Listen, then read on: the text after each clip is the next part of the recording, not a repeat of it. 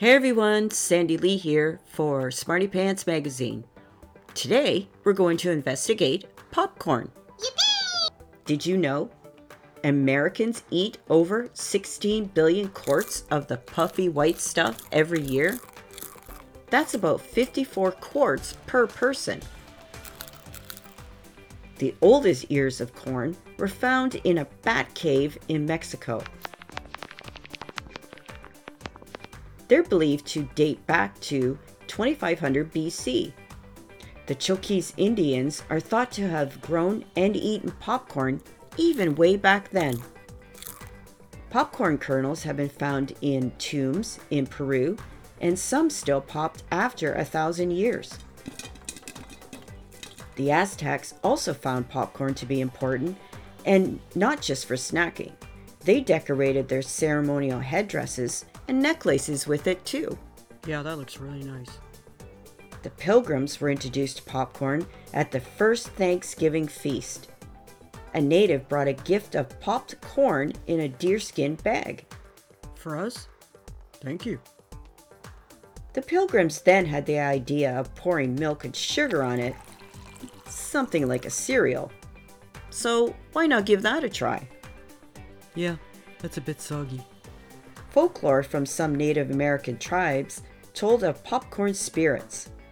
They believed these spirits lived quietly and happily inside each kernel of corn. Yeah, life is good.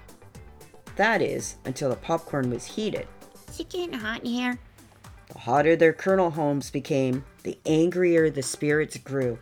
Hey, stop turning up the heat.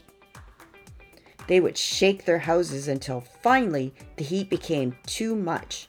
The spirits would then burst out into the air as an angry puff of steam. I'm really steamed. Today, science has taught us that a popcorn spirit isn't what makes the corn pop. It's a small drop of water.